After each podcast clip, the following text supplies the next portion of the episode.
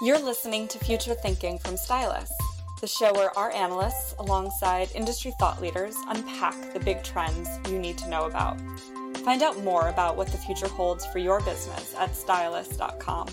Hello and welcome to Future Thinking from Stylus. I'm your host, Christian Ward, Head of Brand Engagement and Multimedia Strategy at Stylus. Today we're going to be talking about the business of wellness. Physical and mental wellness has been a huge priority for everyone over the past 12 months, but what new opportunities for consumers and brands are emerging, both short and long term? To discuss this, I'm joined by Rick Stollmeyer, co-founder of Mindbody, a technology platform that connects the world to wellness. Rick is also the author of Building a Wellness Business That Lasts, How to Make a Great Living Doing What You Love, which was released in October last year. I'm also joined by Estella Shardlow, Stylus's Senior Editor of Consumer Lifestyle. So welcome to you both. So Rick, at Stylus, we believe that every brand is in the wellness business right now, but perhaps we can start by asking, what does being in the wellness business mean? And can every brand tap into this need successfully? Well, first of all, Christian and Estella, thank you for having me here, and it's a pleasure to be speaking to you. Indeed, wellness, everyone is in the business of wellness today because wellness is really everything about what makes a healthy and happy life. Commonly, we speak to physical wellness, physical well-being being physical fitness, exercising more, eating the right foods. But also there's mental well-being, there's emotional well-being, there's social well-being, there's occupational well-being, and there's spiritual well-being. In fact, people who really are immersed in this area think of it as the 7 dimensions of wellness. And I think in this rather unique time in human history, all of these issues are at the forefront. How do you sort of approach these 7 dimensions of wellness through the work you do with Mindbody? Well, Mindbody was born in my garage 21 years ago. My co-founders and I saw the emergence of this industry where wellness was not just something that you practiced at home, but it become a meaningful collection of business categories. And we also sensed that these unique kinds of businesses, and at the time, this was the emergence of boutique fitness, yoga, Pilates, and spinning, things like that, and many variants upon that. And this was happening all over the world at the same time in the early 2000s. And what we saw was that this kind of business has a specific set of operating needs. Our business, Mindbody, is a technology platform for the wellness industry designed to meet all of those things. And we decided early on to go at it from a B2B perspective first. We wanted to serve the needs of the wellness businesses and the wellness practitioners they serve first, because we reasoned that if we could enable those folks to have sustainable businesses, then we could touch the lives of tens of millions or maybe hundreds of millions of people one day. And then we also knew that we wanted to build an online marketplace, a place where people could come to find those services, get educated on what these things can do for them, to sample them, to where prices could be adjusted according to people's needs. If you have a higher income, you can afford it, then you would go to those peak time classes and appointments. And if you're perhaps somebody on a more limited income, but you have time flexibility, you could find those classes and appointments that are less expensive. And so that required the construction of this marketplace, the best place to see that is in the Mindbody app. And we also have a web version about that as well. And you can download that from iOS or Android. And I always tell people to spend 10 minutes looking at the app and you'll pretty much understand what we do, understanding that we're managing the back end of those businesses as well as that interface that consumers are using. Estella, as Rick mentioned, this is wellness is a trend that's been growing obviously for the past couple of decades, but it seems in the past 12 months, for obvious reasons, that it's really ramped up as an imperative for consumers. What's your take from a stylist perspective on this influx of new interest in wellness? Yeah, I think this is such a fascinating topic to be covering today, because what we've seen increasingly over the past year is brands that you never really have associated with health and wellness industry necessarily, showing a lot more consideration of how their product or services can have wellness inflections.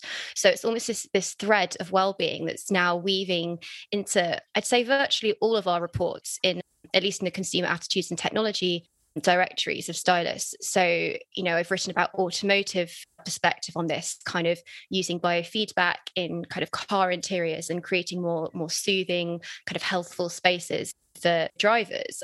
We've seen it in finance. We had a report on financial wellness recently, which was looking at how kind of banks and investment companies were piloting financial therapy tools for consumers and really trying to integrate that sort of healthy money management into their kind of suite of services. And then also in technology, something that we tend to think of as being quite destructive to our well-being and, you know, the sort of mindless scrolling and that sort of thing. But we've seen, name just one example, Facebook recently teamed up with an education board in India to create an AR digital safety and online wellbeing curriculum, which was very much equating online privacy and behaviours with wellness for children. So I thought that was quite a fascinating sort of convergence there. So yeah, lots of exciting opportunities, definitely. And I think importantly, consumers want this too. There was a global survey last year by Ogilvy, which found that 75% of people feel brands could do more for their wellness, and only 46% felt that brands take their wellness as a priority at the moment. So that kind of indicates that it's not, you know, being overdone or oversaturated. There is still more room for all brands to sort of tap the wellbeing wave. Yeah, I mean, I think there's also concurrently a lot of work being done around mental health as well, being one of the most important parts of the wellness movement.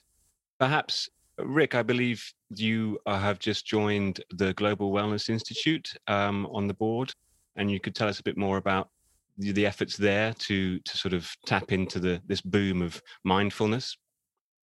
That's right. Yes, I've actually been a member of the Global Wellness Institute for many years, and Mindbody has participated in it, but they recently named me to their board of directors. And what the Global Wellness Institute does is it brings together experts and leaders in traditional healthcare and mental well-being, in the new modalities and old modalities of wellness and well-being, brings them together into one circle to talk about what's happening, what are the trends. They publish some really interesting reports. If you want to understand the economic value of the wellness economy in the various countries around the world, it's a great place to go to check it out at globalwellnessinstitute.org. And what we're focused on right now, in fact, I mean, to Estella's point, is actually the mental well-being aspect of it. By the way, you can say wellness and well-being rather interchangeably. Purists will say that when you're talking about an individual, it's their well-being. When you're talking about societal, it's wellness. But regardless, mental well-being, you know, was already under severe stress before COVID hit, and COVID has amplified it in multiple ways. And, you know, what we have going on right now with the proliferation of technology, while bringing so many benefits to society that are obvious, is also having a lot of negative effects. The human mind, the human psyche has not had time yet to adapt to social media and instant global connection. And, you know, we can delve into that. It's a huge topic, but it's something that I think is we all have a common interest in addressing. Yeah, I mean, I think that would be interesting to delve into, because obviously I imagine everybody listening to this works for a company that takes advantage of social media. And, you know, especially if you're in marketing or communications, it's a vital place to be and to sort of be successful at. How to do that without contributing to this mental well-being, you know, the toxic impact of social media is a very interesting question, and one that we've been trying to address at Stylus as well over the past couple of years. I've written about it, particularly from an angle of, you know, the dark patterns that designers use to keep people addicted to certain sites and that kind of thing, and how those elements of social media need to be improved more generally. But yeah, I mean, I'd love to hear a bit more about your thoughts on that. Well, for sure. So, you know, we live in a world today where people of differing opinions start developing differing views of reality. And it's precisely because we're consuming our information, our news from sources that are crafting that news to what we're interested in. And if you haven't watched the social, this is where you guys are going to have to edit a bit. What's it called? The Social Dilemma. Social Dilemma. Oh, yeah. Yes. If you haven't watched The Social Dilemma, absolutely watch it. And this is where insiders at Facebook, at Google, Instagram, and Twitter talk about what's happening And they talk about it with great clarity and openness. And the key message is that these aren't evil organizations. These are good people who built something. The vast majority of them believe they were building something good for humanity. But what's happened is the algorithms and artificial intelligence built into these systems create this echo chamber. We've all heard that term. And of course, in the US, this came into sharp focus in our recent election cycle, culminating in this group of people attacking our capital, believing in a reality that actually doesn't actually make sense. And it isn't just that. And there's certainly plenty of echo chambers on the left as well. And so we've only had, you think about it, Facebook emerged in what, 2007? You know, we've had 13 years to get used to this concept. Twitter really came into the forefront in like 2012. This stuff is really recent. And it's fundamentally changing how we interact as human beings. I truly believe that our governments need to get involved. There need to be set up systems and processes that check and balance the power of these things, because these businesses, these platforms are far more powerful than anything we've seen in prior history. And they in some ways exceed the power of government.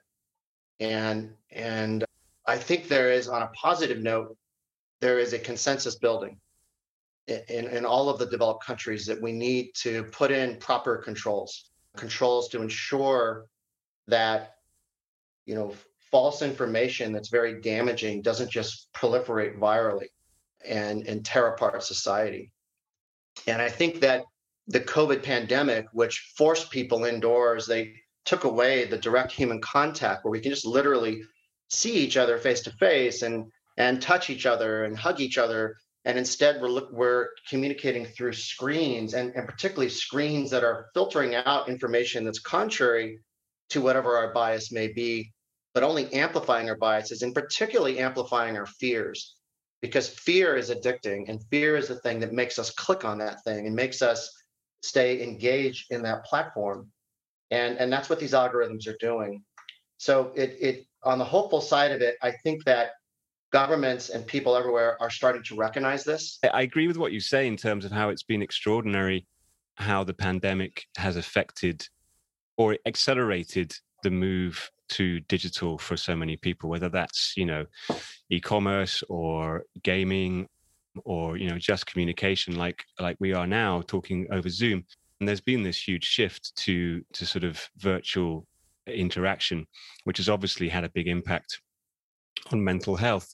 Estella, I wonder what you have seen in terms of fitness when it comes to the impact that the pandemic has made. What have consumers' fitness motivations, how have they changed?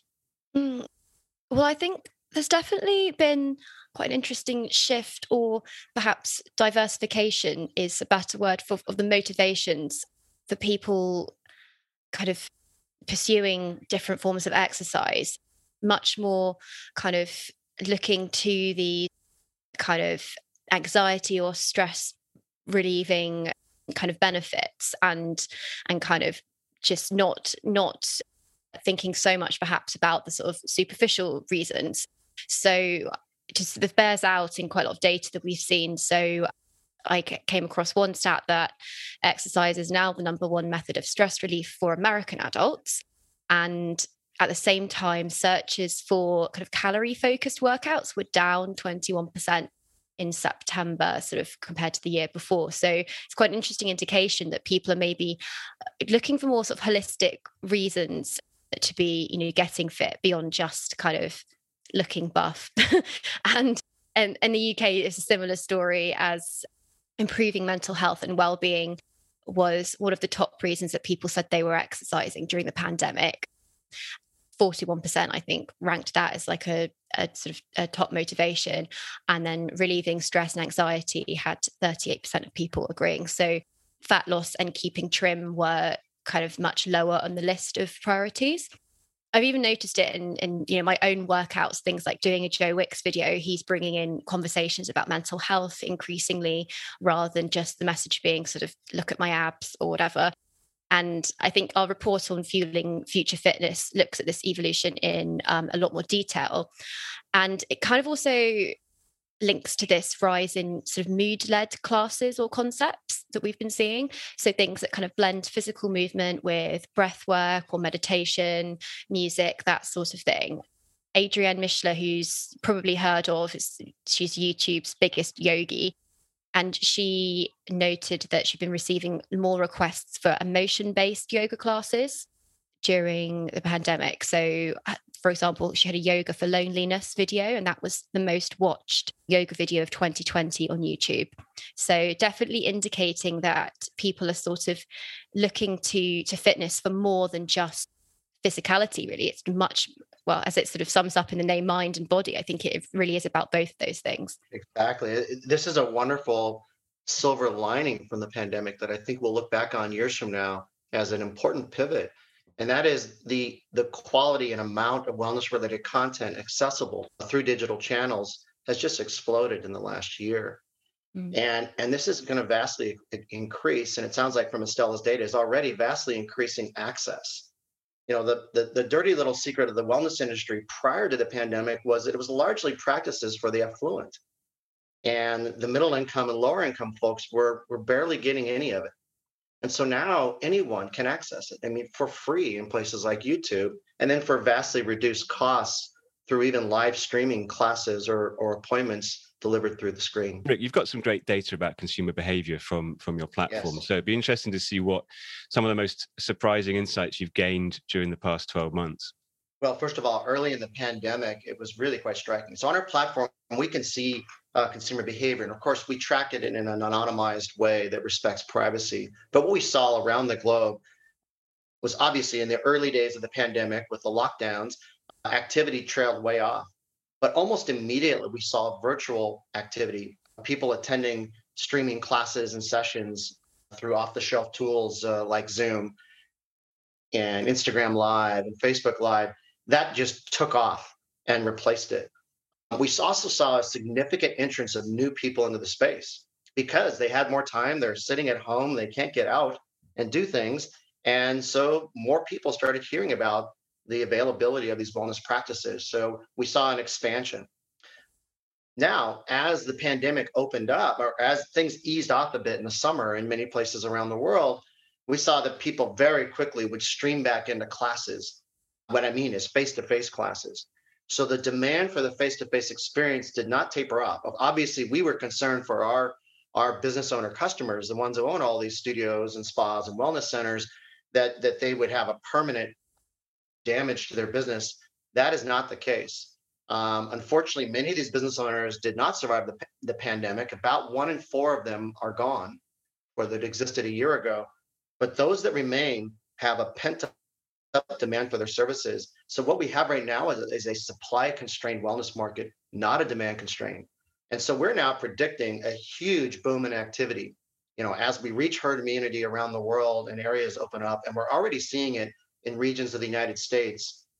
You know, the 50 states are kind of an unintended experiment because each state is doing their own thing with regard to COVID restrictions and lockdowns and so forth. And so the states where they've opened up first, they're filling their classes and they're filling their sessions again right away. I think that bodes very well for the future of the industry. I wanted to talk about this, you know, it's a real imperative inclusivity for every business, but particularly in the wellness industry. I'd be interested to hear from both of you about how the industry is improving inclusivity and what would you like to see more of?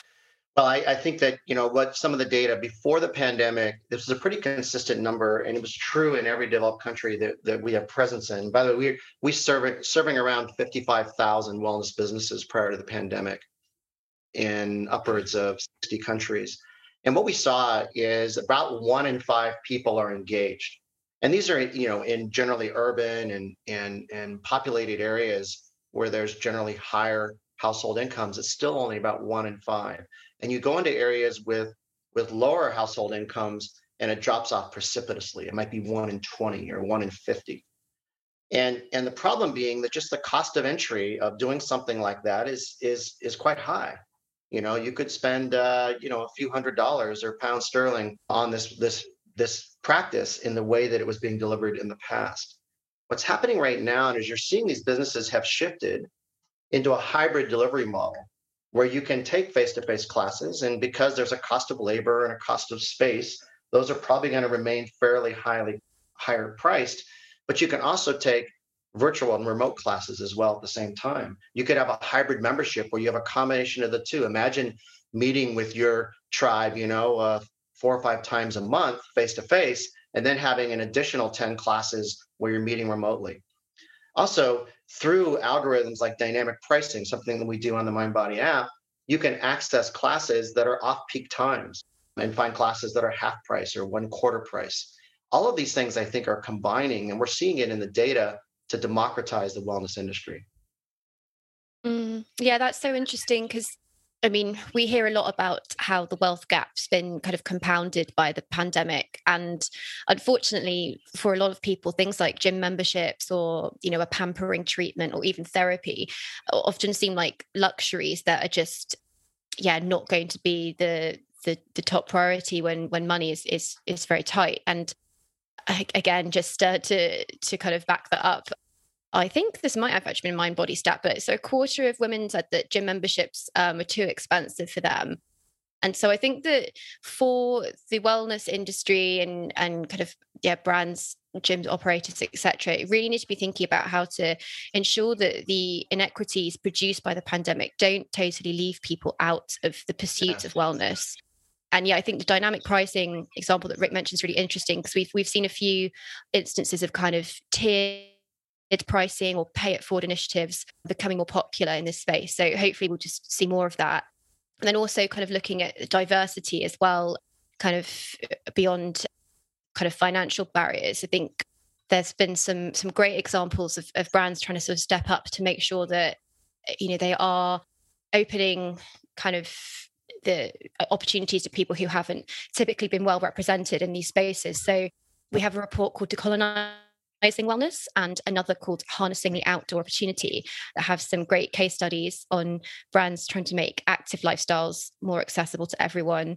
To name one example, and that there was the winter sports brand Westerns had a scholarship campaign last year where they were offering, I think it was a scholarship worth $15,000 to people of colour who were into skiing or snowboarding to pursue that. And also the company Camp Wellness made its retreats and online courses, which were on kind of building a wellness business, complementary to communities of colour until further notice. So that's just two examples of how the industry is sort of stepping up to address those imbalances. Yeah, it's a wonderful opportunity for society. It's also, frankly, a wonderful business opportunity for innovators who want to come into this space and help address this gap. And another element that's going to help that is all the data that is building around the benefits of wellness. I mean, the ROI is very clear. People who engage in wellness practices regularly are more productive. They get sick less often, and they're going to live longer.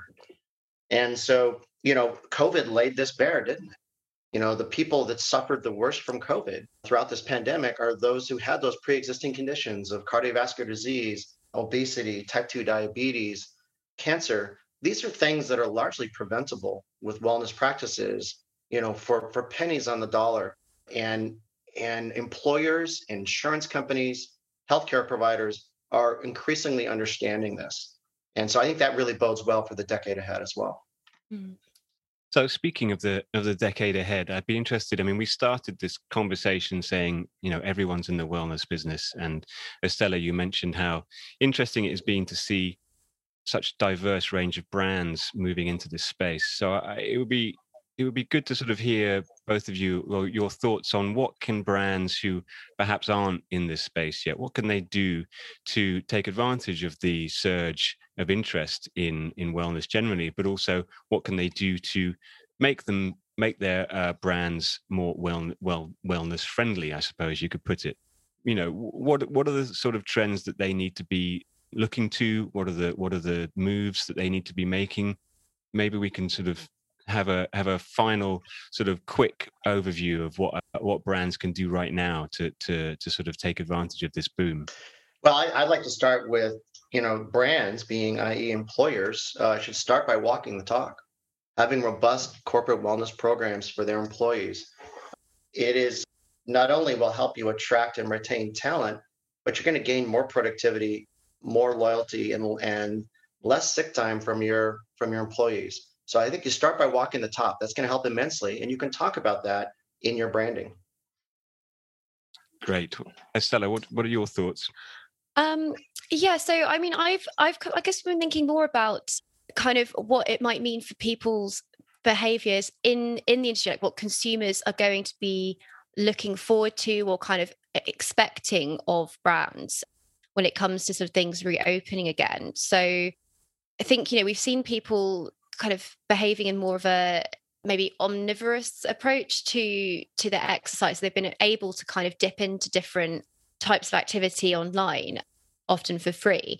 And so I'm kind of interested to see how that plays out with, you know, people wanting to try different types of exercise and kind of have the opportunity to maybe to mix up their routines a bit more and also have discovered new types of activity during lockdowns.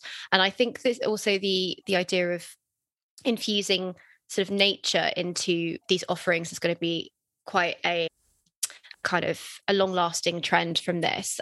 You know, we've seen a lot of people choosing to exercise outside, well, because they've had to, but then actually there's a lot of medical studies that support that you can actually get more kind of effective or kind of enhanced experience from exercising in that space. So I think that we might see a lot more of kind of these new or kind of alfresco formats kind of coming to the fore. So I just saw over in the UK, Third Space, sort of luxury gym chain, just started doing alfresco classes to its members. And we've also seen some interesting sort of private gym pods cropping up.